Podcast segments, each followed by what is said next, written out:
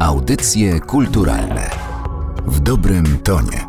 Przy mikrofonie Katarzyna Oklińska. Dzień dobry Państwu. Zabieramy dziś Państwa do Kordegardy, Galerii Narodowego Centrum Kultury, aby porozmawiać o wystawie Obecność. To ekspozycja prac dwóch wyjątkowych artystek, Magdaleny Gross i Geli Zekstein. O ile o pierwszej mogli Państwo słyszeć z naszego podcastu, audio prowadzania po willi pod zwariowaną gwiazdą, ponieważ rzeźbiarka była ukrywana przez państwa żabińskich na terenie warszawskiego ogrodu zoologicznego podczas II wojny światowej, tak o drugiej z artystek mogli Państwo nie słyszeć, bo niewiele o niej wiadomo. Z pomocą i z wyjaśnieniem wszystkich zagadek dotyczących obu pań przychodzi wystawa i jej kuratorka, nasz dzisiejszy gość, Agnieszka Bebłowska-Bednarkiewicz z NCK. Dzień dobry. Dzień dobry Państwu, witam. Zacznijmy od tego, że obie artystki łączy bardzo trudne życie w pierwszej połowie XX wieku w Polsce, a ten czas dla osób pochodzenia żydowskiego, delikatnie mówiąc, nie był łatwy i dla obu z nich oznaczał konieczność konieczność ucieczki i ukrywania się, ale mimo tych trudności obie tworzyły, nawet w czasie II wojny światowej. Tak, to prawda, chociaż chciałabym powiedzieć, że to są artystki bardzo osobne. Dzieliło je praktycznie wszystko, dlatego że Magdalena Gross należała do elity artystów II Rzeczypospolitej, miała liczne wystawy, między innymi w bardzo takim prestiżowym miejscu, jakim był Instytut Propagandy Sztuki miała wystawy za granicą, była naprawdę uznaną i docenianą artystką.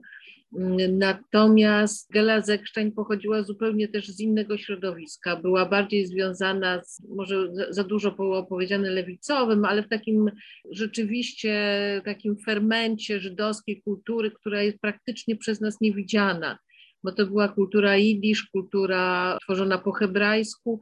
Wobec tego y, rzeczywiście tutaj my jej nie dostrzegamy, natomiast ona toczyła się równolegle do tej erupcji kulturalnej, która się działa w II Rzeczypospolitej.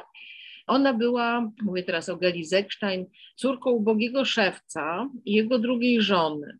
Matka bardzo wcześnie osierociła dziewczynkę w 1918 roku. Zekstein miała wtedy 11 lat, była bardzo młodziutka i ojciec przestał się nią opiekować. Ona gdzieś tam pomieszkiwała chyba u obcych, parając się różnymi pracami. Natomiast zawsze lubiła malować. I y, zdolną dziewczynkę kiedyś poznał Izrael Zinger, brat słynnego pisarza. Przedstawił ją Kunie, Henrykowi Kunie, który był wybitnym rzeźbiarzem lat dwudziestych. I co ciekawe, to właśnie Kuna jest też tym e, punktem wspólnym dla obu pań, ponieważ e, Magdalena Gross była jego e, uczennicą bardzo zdolną. I dwie rzeźby stworzone pod kierunkiem właśnie Kuny też znajdą się na wystawie w Kordegardzie. Pod kierunkiem to może zbyt dużo powiedziane. Ale może zainspirowane. Tak, tak. Nie pod wpływem to będzie tancerka z Muzeum Narodowego z roku 1925, która możemy zobaczyć takie wspólne ślady z rytmem Henryka Kuny. Bardzo piękną rzeźbą. Oraz dzięki Żydowskiemu Instytutowi Historycznemu możemy pokazać głowę artystki też z 1925 roku. Jest to rzeczywiście wyjątkowej urody rzeźba Magdalena Gross była dość wziętą portrecistką przed 1930 rokiem i robiła liczne rzeźby głów. To były chyba głowy Piłsudskiego, między innymi Fischera, Degasa. W każdym razie naprawdę to było i była bardzo ceniona ale w historii sztuki zapisała się ze względu na swoją inną fascynację i na swoje inne prace. I to jest coś, co łączy obie te artystki. To zwierzęta. Magdalena Gross tworzyła rzeźby zwierząt i z tego słynie. I też właśnie takie rzeźby zobaczymy na wystawie w Kordegardzie głównie, oprócz tych dwóch, o których wspominamy.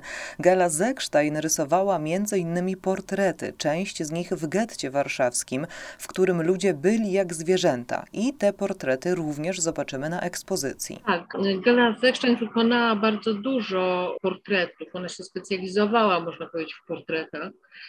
Są to też portrety robione w getcie warszawskim, gdzie ona była w odróżnieniu do Magdaleny Gross, która znajdowała się po aryjskiej stronie. Gela Zekstein była w getcie warszawskim i razem z mężem Izaakiem Lichtensteinem on raczej należał do grupy Emanuela Ringelbluma, Onek Shabbat. co oznacza radość soboty, to była grupa historyków, archiwistów, dziennikarzy, literatów, którzy zbierali informacje na temat getta, na temat życia w getcie, na temat zbrodni też dokonywanych w getcie. To, to absolutnie wyjątkowa historia pracy i działalności tej grupy, dzięki której się zachowało bardzo dużo dokumentów schowanych, zabezpieczonych pod ziemią, zakopanych tuż przed likwidacją getta. Między innymi jedna ze skrzynek została przeznaczona przez Izaka Lichtensteina, żeby zabezpieczyć wszystkie prace jego żony. Były to przede wszystkim rysunki, akwarele, też rysunki robione kredką lub, lub węglem, bardzo różnej wielkości. To skrzynka nie była wielka, wobec tego trzeba było ograniczyć tą wielkość. Dzięki temu to jest unikalny zbiór, który mo możemy przedstawić Państwu w 16 portretach. Natomiast jest to część archiwum Ringenbluma, którą możemy pokazywać dzięki Żydowskiemu Instytutowi Historycznemu właśnie imienia Emanuela Ringenbluma.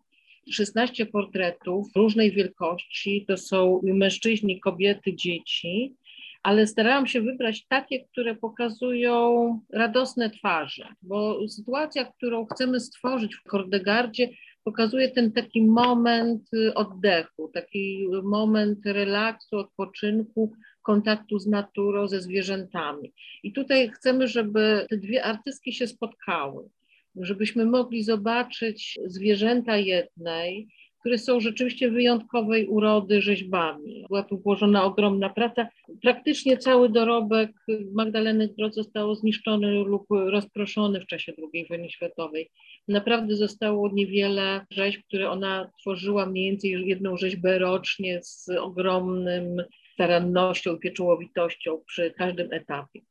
Z kolei te portrety i te zwierzęta tworzą taką właśnie sytuację bezpieczeństwa, w której artystki w ogóle się nie znajdowały.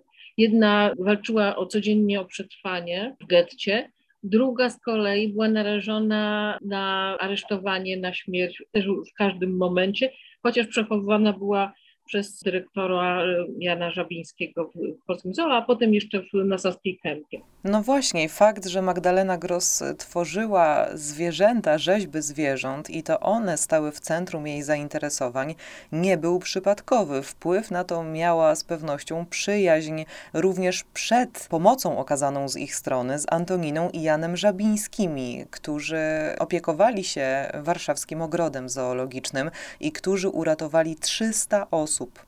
Niebywała liczba, proszę Państwa, 300 osób podczas II wojny światowej. Wszystkie te osoby były pochodzenia żydowskiego i niemal wszystkim udało się przeżyć wojnę. Tak, to rzeczywiście ogromna zasługa doktora Jana Żebińskiego i jego żony Antoniny oraz też dzieci, które były wciągnięte w całą tą konspirację. Rzeczywiście oni byli bardzo zaprzyjaźnieni z Magdaleną Gross, nazywali ją szpakiem ponieważ jak pisze Antonina Żabińska we swoich wspomnieniach, gwizdała jak szpak na swoją ciężką sytuację.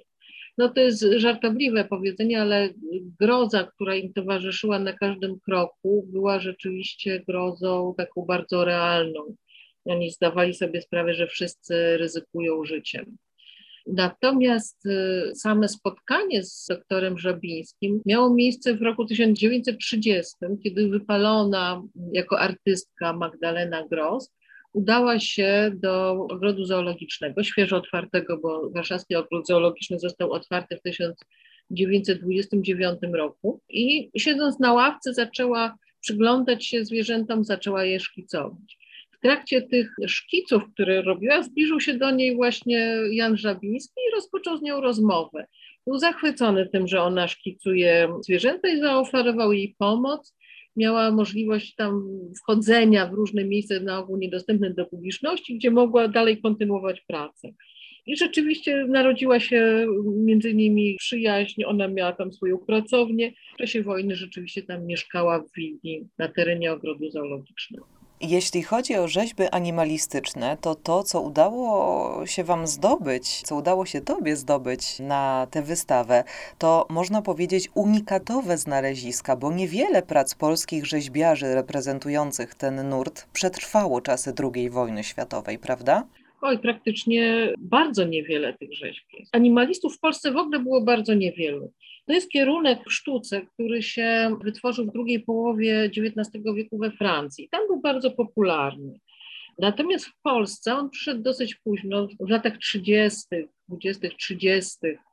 XX wieku i tych animalistów było bardzo niewielu. Był Ludwik Kurzek, artysta krakowski, rzeźbiarz wybitny, który się też specjalizował w takich rzeźbach zwierząt. Był Józef Klukowski i Jan Komaszewski.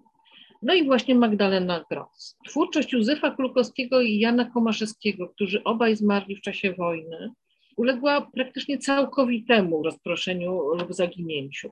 Zdaje się, posiadamy dwie rzeźby Komaszewskiego i to jest chyba wszystko.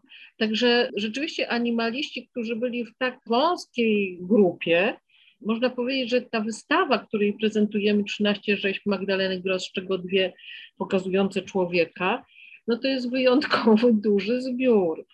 Zresztą tutaj trzeba przyznać, że współpracowaliśmy z aż siedmioma instytucjami kultury, które nam użyczyły rzeźby Magdaleny Gross ze swoich zbiorów.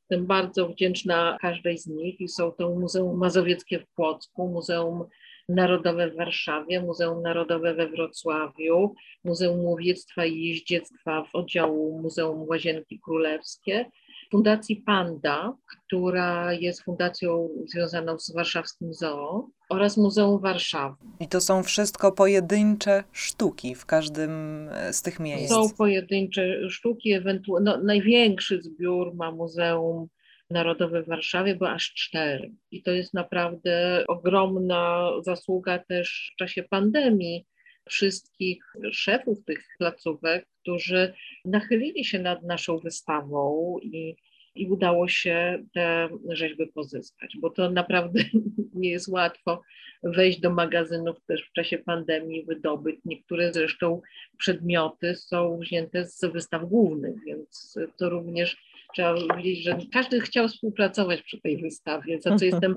ogromnie wdzięczna. Co do twórczości Gaili Zekstein, to chciałabym jeszcze zapytać, czy udało się dotrzeć do tożsamości osób, które rysowała, bo Mówiłaś, że wybrałaś szczególne rysunki osób, które były choć trochę uśmiechnięte albo przynajmniej pogodne. Czy wiemy, kim są ci ludzie? Czy ich imiona i nazwiska na zawsze przepadły? Nie, Żydowski Instytut Historyczny rzeczywiście podjął ogromną pracę nad e, badaniem i digitalizacją archiwum Ringenbluma. Także została wydana jedna z części archiwum o Geli Zekstein, gdzie twórcy rzeczywiście starali się dociec, które to są portrety. Większość oczywiście to, to są anonimowi ludzie, natomiast niektóre udało im się odcyfrować. My na pewno będziemy mieli portret Berla Pomeranca, to był dziennikarz i pisarz żydowski. Gela Zechstein bardzo lubiła przede wszystkim rysować dzieci. I dzieci były takim jej leitmotivem w jej twórczości. Ona szykowała się do ogromnej wystawy o dziecku żydowskim, do której niestety nie doszło, bo wojna przerwała te plany. I trzeba powiedzieć, że i tak jak lata 30. dla Magdaleny Gross były bardzo płodne, tak również dla Gei Zegstein. Ona stała na progu swojej kariery Myślę, że, że jej życie by się zupełnie inaczej potoczyło, gdyby, nie wojna i przedwczesna śmierć. Zdobywała swoją dojrzałość, osiągała dojrzałość artystyczną, dojrzałość twórczą u progu wojny, można tak powiedzieć. Szacuje się, że to 1938 rok. Ale skoro idziemy tym śladem i szłyśmy przez całą naszą rozmowę tym śladem podobieństw między Magdaleną Gross i Gelą Zekstein, to chciałabym na koniec powiedzieć o tym, co je różni. Magdalena Gross y, umarła tuż po wojnie w 1948 roku, a Gela Zekstein nie wiadomo jak zginęła. Tak, są według pewnych tropów, wspomnień, prawdopodobnie zginęła w czasie powstania w getcie warszawskim w 1943 roku, między 19 kwietnia a 16 maja. Nic więcej nie wiemy. Natomiast to, co dramatyczne, to nie tylko ona zginęła, ale ona się opiekowała swoją maleńką córeczką, która się urodziła w 1940 roku. Jakby prosiła w testamencie, który mamy dzięki archiwum Ringenbluma, prosiła, żeby nie zapomnieć o tej, o tej dziewczynce. Więc poniekąd tą wystawę też poświęcamy Margeli, córce Geli. Bardzo smutno się na koniec zrobiło, ale do takich historii warto wracać i bardzo dziękuję, że postanowiłaś razem z innymi pracownikami Narodowego Centrum Kultury te historie nam opowiedzieć. I bardzo dziękuję, że zechciałaś się z nami spotkać.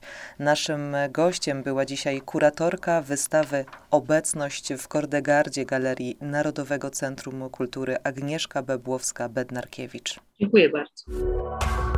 Audycje kulturalne w dobrym tonie.